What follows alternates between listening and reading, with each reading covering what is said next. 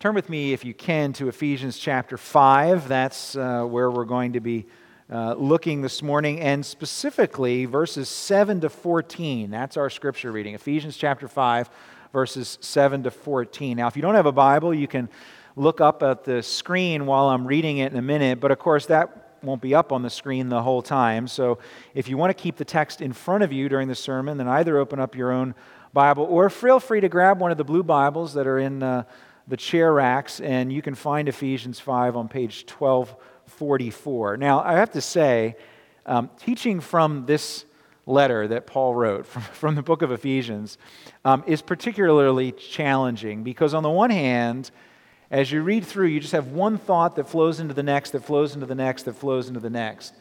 And, and so, almost any division, any place where you stop, and then start again from week to week, uh, almost any division seems arbitrary. It's very hard to separate one thought from the thought that was before it and the thought that's after it. And so part of you just wants to read it in very, very big chunks. Now, on the other hand, though, there is so much that is that is packed into each of the statements that are in this letter. There's, there's this language that Paul uses and the theological ideas that he is conveying here that are so rich in meaning that you can't, you can't go too quickly. And so the other part of you really wants to slow down and spend an extended amount of time on every single little phrase, and we can't do either. So we're trying to strike a, a balance. But it does mean sometimes when you start a text, like we're going to be reading this morning, right? You're going to pick a spot to end the previous week and start the next week, and then you're going to start that week with therefore, which is what we did last week. The text last week started with the word therefore. The text this week starts with the word therefore. And so it practically begs you to go backward before you even start to go forward. Let me just set it up like this before we start reading. The beginning of chapter 5, which is what we looked at last week, Paul encourages Christians to imitate God and to love others as Jesus loved us sacrificially. And he contrasts that command to imitate God with those who would instead imitate the immoral, the impure, the covetous. And last week we defined all three of those terms so that there was no confusion. Very pointedly, Paul calls those people, those who seek after immorality and impurity and covetousness, he calls them idolaters. And so he says, imitate God do not imitate the idolaters. That's where verse 6 ends, and that's the transition to verse 7. So eh, let me ask you to stand if you're able as I read this. And when I'm done, I'm going to say, This is the word of the Lord, and invite you to respond by saying, Thanks be to God. All right, Ephesians chapter 5, starting at verse 7. Therefore, do not become partakers with them. Remember, that's the idolaters. Don't become partakers with them. For at one time you were darkness, but now you are light in the Lord. Walk as children of light, for the fruit of light is found in all that is good and right and true. And try to discern what is pleasing to the Lord. Take no part in the unfruitful works of darkness, but instead expose them. For it is shameful even to speak of the things that they do in secret. But when anything is exposed by the light, it becomes visible. For anything that becomes visible is light. Therefore, it says, Awake, O sleeper, and arise from the dead, and Christ will shine on you. This is the word of the Lord. Please be seated. Now, any text about light uh, at this time of year for me is particularly meaningful. So, as the amount of daylight that we get each day gets less and less in the northern hemisphere, in this slow, painful march towards winter that we call fall. I needed this reminder from the Well, It Could Always Be Worse folder. So that's why I went back to the Well, It Could Always Be Worse folder and found this, uh, this example. I think I actually told part of this story a few years ago at, at Christmas time. But there's this Norwegian town that's nestled into a valley that from September to March never gets direct sunlight. Can you imagine that? The sun in the winter never rises high enough on the horizon to get over the surrounding mountains that surround the town.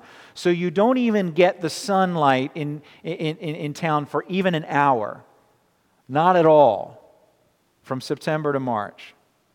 Well, the founder of this town And there were, there were industrial reasons why it was founded, because you might say, like, who in the world would go into a valley like this and found a town? Well, there were reasons for it. But the founder of the town, uh, Sam Eyde is his name, he first had the idea back in 1913 to try to bring the light down into the town, into the darkness. He wanted to install giant mirrors on the top of one of the mountains so that as he positioned them, he could reflect the sunlight into at least a concentrated part in the middle of the town. He had the area, the idea back in 1913 when the town was first founded.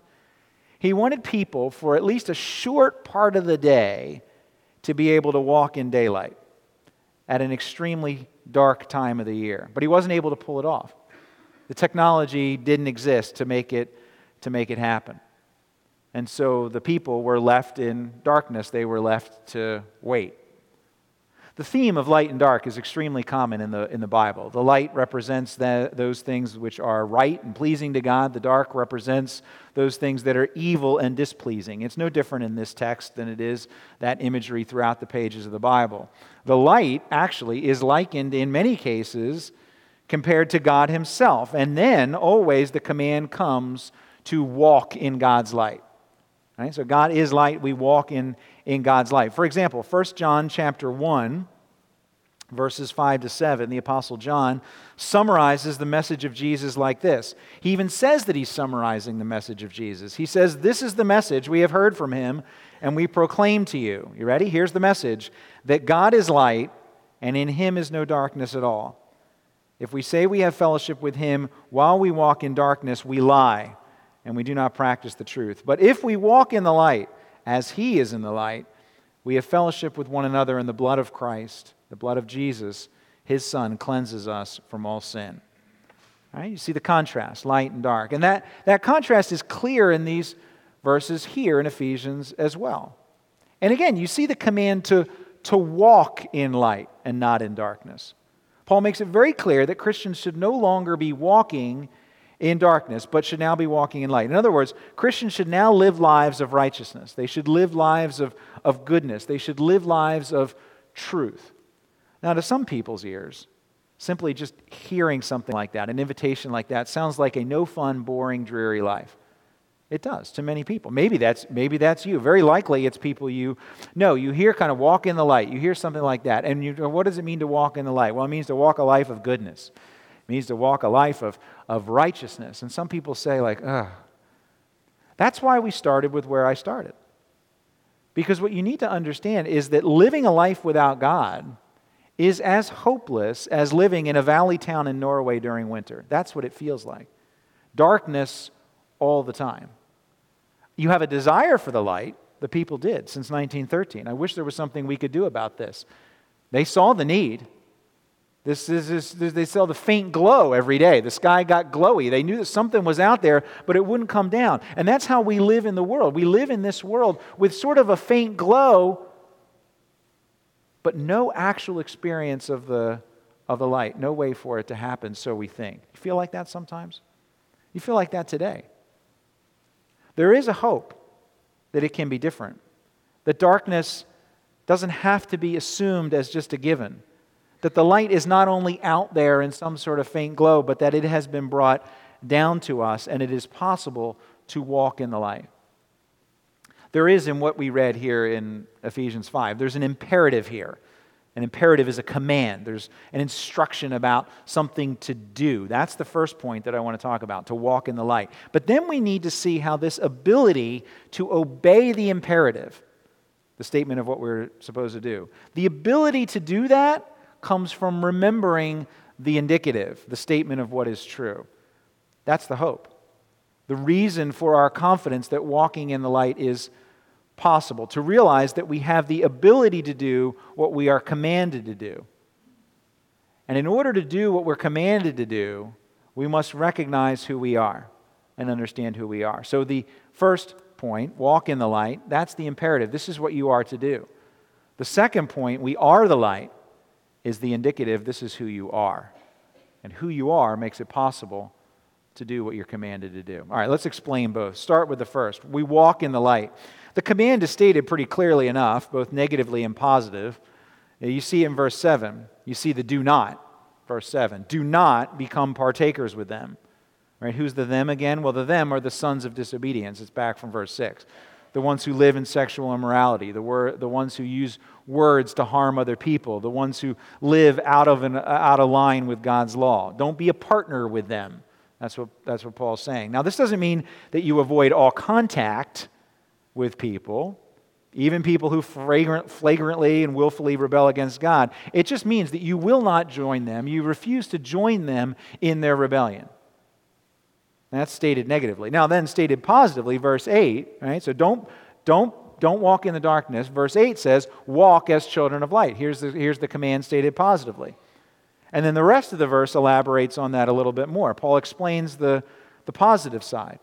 The fruit of light is found in all that is good and right and true and this might remind you of a very well known verse in Paul's letter to the Galatians where he talks about the fruit of the Spirit.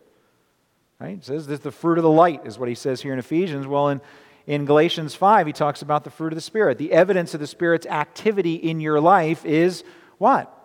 Love, joy, peace, patience, kindness, goodness, faithfulness, gentleness, and self control. Well, here in Ephesians 5, the list is shorter. It's a little more of a summarized version, but it's the same idea. The fruit of light, the evidence of a person walking as a child of light, is that you are acting in a way that is good, that is true, that is right and good. And so now, those are the those are the ethical outcomes of walking in the light. That's what happens. That's what it looks like. That's the imperative. It's what you're commanded to do. But then from verse 10 through the beginning of verse 14, Paul elaborates a little bit more on how you do that, on how the command is supposed to work itself out. Verse 10 try to discern what is pleasing to the Lord. So the command keeps going in more detail now. Right? The command, walk in the light, don't walk in the darkness. Now, a little bit more detail about each. Right? Now, okay, starts with try to discern what is pleasing to the Lord. In, in our English version, try is not in the original Greek text. It's just a straight up statement discern what is pleasing. If you're old enough to remember the original Star Wars movies, it reminds me of Yoda, right? There, do or do not, there is no try. That's what he said. Right? That's not always true in every situation, but that is true here. There is no try. We are to discern, to find out, to examine what pleases God, and to do that. And there's many things that we know clearly enough about what pleases God. Right? Things where we don't have to wonder if it's God's will for us to, to do it or not. Some of those specific commands is what Paul talked about at the beginning of Ephesians chapter 5. Paul says you don't really need to wonder about those things. You never have to think too hard. You don't have to discern whether or not it's God's pleasure for you to engage in a sexual relationship outside of biblical marriage. You don't have to, you don't have to try to discern what's pleasing to God when it comes to those things that are explicitly commanded. And like we said last week, God doesn't forbid certain things and command other things because he's only interested in what pleases him. No, what pleases him actually ultimately is what pleases is what pleases us. He forbids some things, he commands other things according to what pleases him because what pleases him ultimately and only is the same thing that will please and satisfy us. I, I quoted last week the, the 1981 movie Chariots of Fire. I have a more obscure quote from the movie last week, but this, this week a more famous quote. Chariots of Fire, for those of you who don't remember, is the true story of Eric Liddell, a Scottish missionary to China, who was actually better known throughout the world as the gold medal, gold medal winner of the 400 meter race in the 1924 uh, Paris Olympics. And he became even more famous, not just for winning the gold, but because the 400 meters was not the race that he was originally qualified to run in. He was qualified to run in the 100 meters. That's why he was sent. But on the boat over across the channel, he learned that the 100 meters, the final for the 100 meters, was going to be run on Sunday. And his convic- convictions as a Christian said, I'm, I'm not going to run on Sunday morning because I'm going to be in church Sunday morning. And so he had to drop out of the race to the great angst and displeasure of a lot of folks in the British government and the British Olympic Committee. Finally worked out and they kind of said like well all right we can get you into the 400 meter. It wasn't his event. He wasn't he wasn't supposed to be able to run that long that effectively. Well he ended up winning. Well the, the, the point though that i'm trying to make in the film before the olympics Liddell is explaining to his sister jenny why he's going to continue to run even though she wants him to go straight to china he tells her that the missionary board had approved him. He's been approved. I've been approved to, to, to go to China. And then he says, But I've got a lot of running to do first. And Jenny looks at him with this look of disappointment, and not about China, but, but about the running. She views it as a waste of time. Why are you doing this? It's just a distraction from the mission. And so this is what Eric says to her. He says, Jenny, you've got to understand. I believe that God made me for a purpose. He made me for China, but He also made me fast. And when I run, I feel His pleasure. To give it up would be to hold Him in contempt. It's not just fun. To win is to honor Him. You see? Running and competing was not simply for His pleasure, it was for God's. And because of that, it became Eric's pleasure as well. One of John Newton's hymns puts it into poetic verse for us. Our pleasure and our duty, though opposite before, since we have seen his beauty, are joined to part no more. You see what he's saying?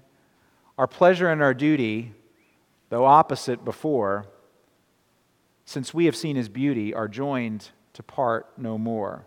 Newton continues It is our highest pleasure no less than duty's call, to love him beyond measure and serve him with our all. You see, the pursuit of God's pleasure is ultimately the way, the only way, to guarantee your own. C.S. Lewis once wrote Aim for heaven and you'll get earth thrown in, aim for earth and you'll get neither. You see what he's saying? Find out what God's pleasure is and seek that, and you will find yours. Seek your own, and you will get neither God's pleasure nor your own. That's why Paul continues in verse 11, warning Christians about the unfruitful works of darkness. He says that's like aiming at earth. you might think you'll find pleasure in them, but you won't. Instead, he says, this is what you're to do with the works of darkness. Don't walk in them, expose them. Show them for what they are. And he's not talking about like, you know, angry tirades where we blast those who are walking in darkness right, with a snarky post on social media or some sort of mic drop comment. That's not what he's talking about. It means that we care so much about those who are walking in darkness that we seek to explain and expose how the ideas of darkness are lacking, how they're insufficient, and how following them, how walking in them will lead not only to a lack of pleasure, but to ultimate destruction. Expose them Show that they're lacking because you love people. The goal of the Christian life should be to help people see life in the full spectrum as God intended it to be seen. Have you ever noticed, speaking of light, have you ever noticed that it is, that it is still possible after the sun sets below the horizon? It is still possible to see for a while. But the later it gets, even though you can still see forms and shapes, what gets harder to see? Color vibrant color. You even experience that on a day like today. Right? Things are just, they're just grayer. It's harder to see something's true colors. But like verse 13 says, when anything is exposed by the light, it becomes visible. The evil is exposed for what it is, and God's beauty is shown in its full brilliance. When the light comes, we see things as they were intended to be seen. That's point number one. That's the imperative. Walk in the light, seek God's pleasure, expose the works of darkness. Now, we talk about the indicative that fuels that imperative. All right, the truth of, what of, of who we are that makes it possible for us to do what we're commanded to do. Because, yes, we are commanded to be the light, to walk in the light, but we are able to do that because we are the light. Now, this actually might be a phrase that I would be afraid to use if it weren't like explicitly stated in the text. In verse 8, at one time you were darkness, but now you are light. And the phrasing of, the, of those statements are very curious and they're very intentional. Note what it doesn't say, like you might expect it to.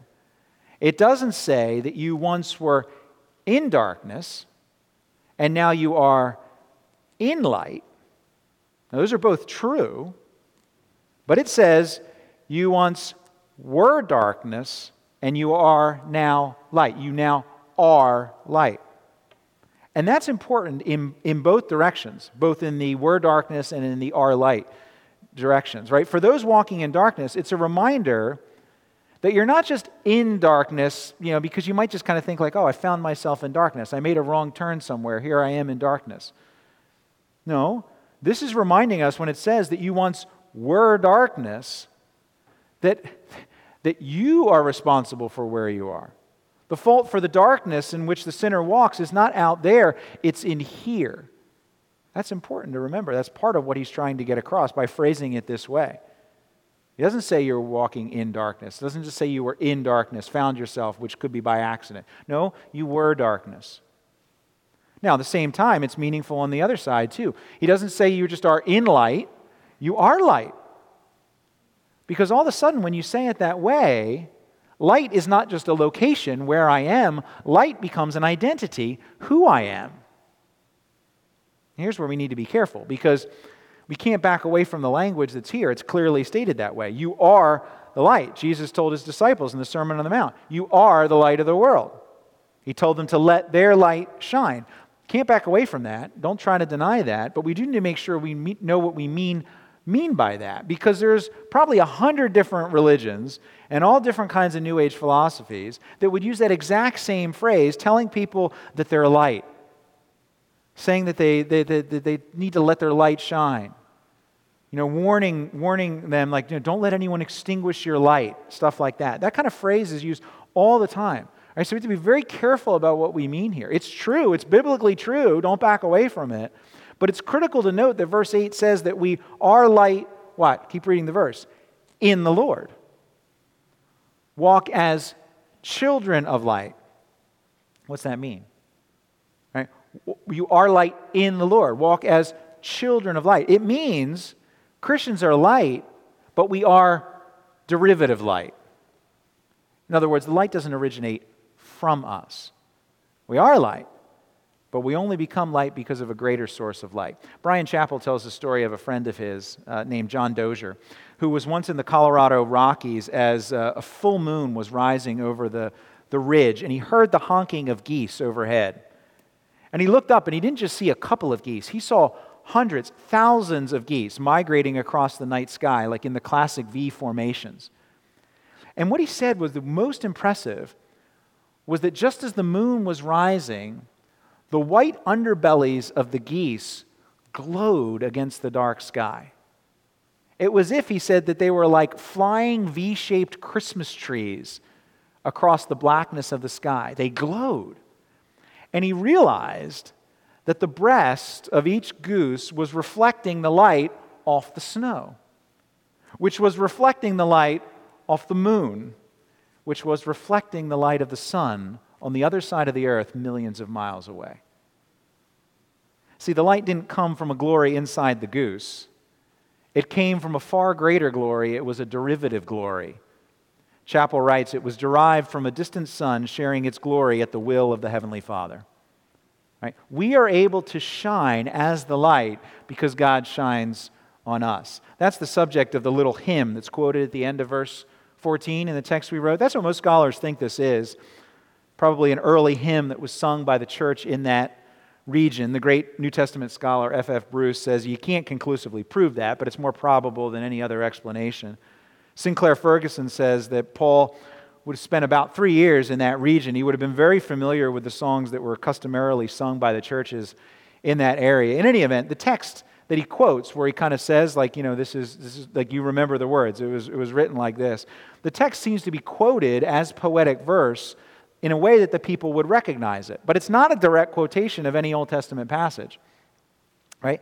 However, though it's not a direct quote, like most great hymns and songs of the church throughout the centuries, the words may not be a direct quote, but they clearly echo Scripture.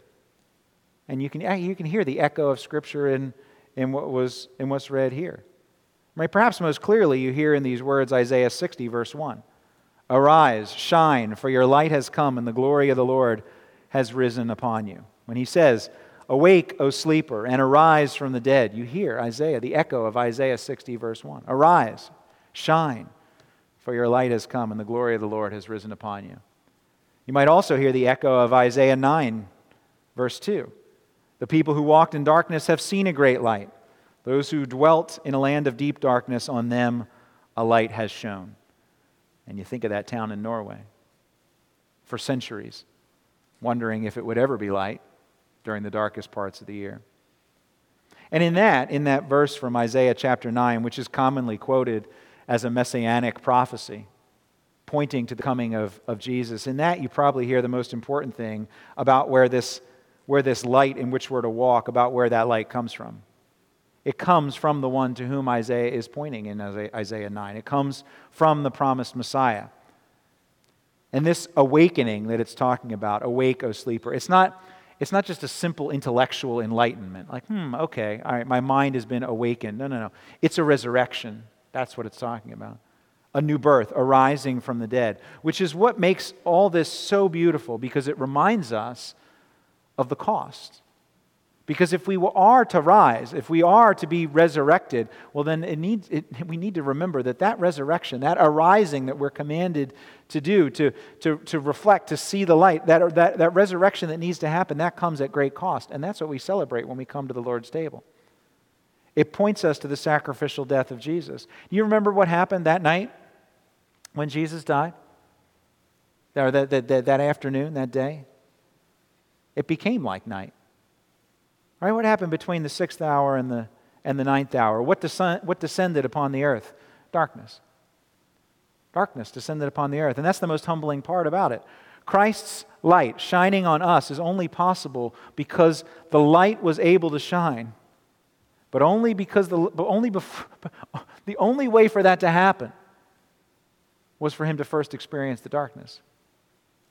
Before the light was able to shine, the darkness had to be endured. And because of that, and only because he hung in the darkness to experience the curse of the children of darkness, because he hung in the darkness, we can walk in the light.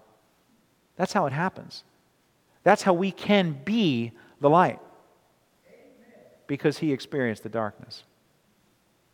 The people in that Norwegian town, eh, they now have sunlight reflected into the town square each year throughout the day in 2013, 100 years after the founder of the town had wished it could come true, the technology finally caught up to the idea and they installed big giant mirrors that kind of work with the sun, rotate along with it through the horizon, and for as long as possible reflect it into the town square. The people of Isaiah's day were not waiting for new technology, though. They were waiting for a Savior. And we're not longing for a little bit of sunlight to help us with our seasonal affective disorder. What we're waiting for, what we're longing for, is the cleansing, exposing, healing, and empowering light that resurrects us from our sin and awakens us to a new life. Let's pray. Father, thank you for being the light so that we could be the light, for shining into the darkness so that we can experience the full light and pleasure of your presence.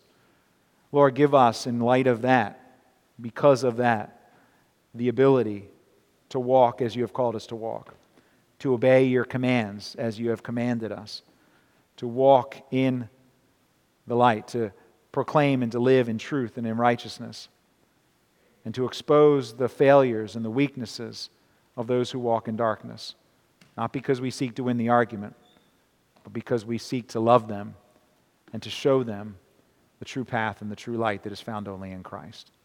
We pray these things in Jesus' name. Amen.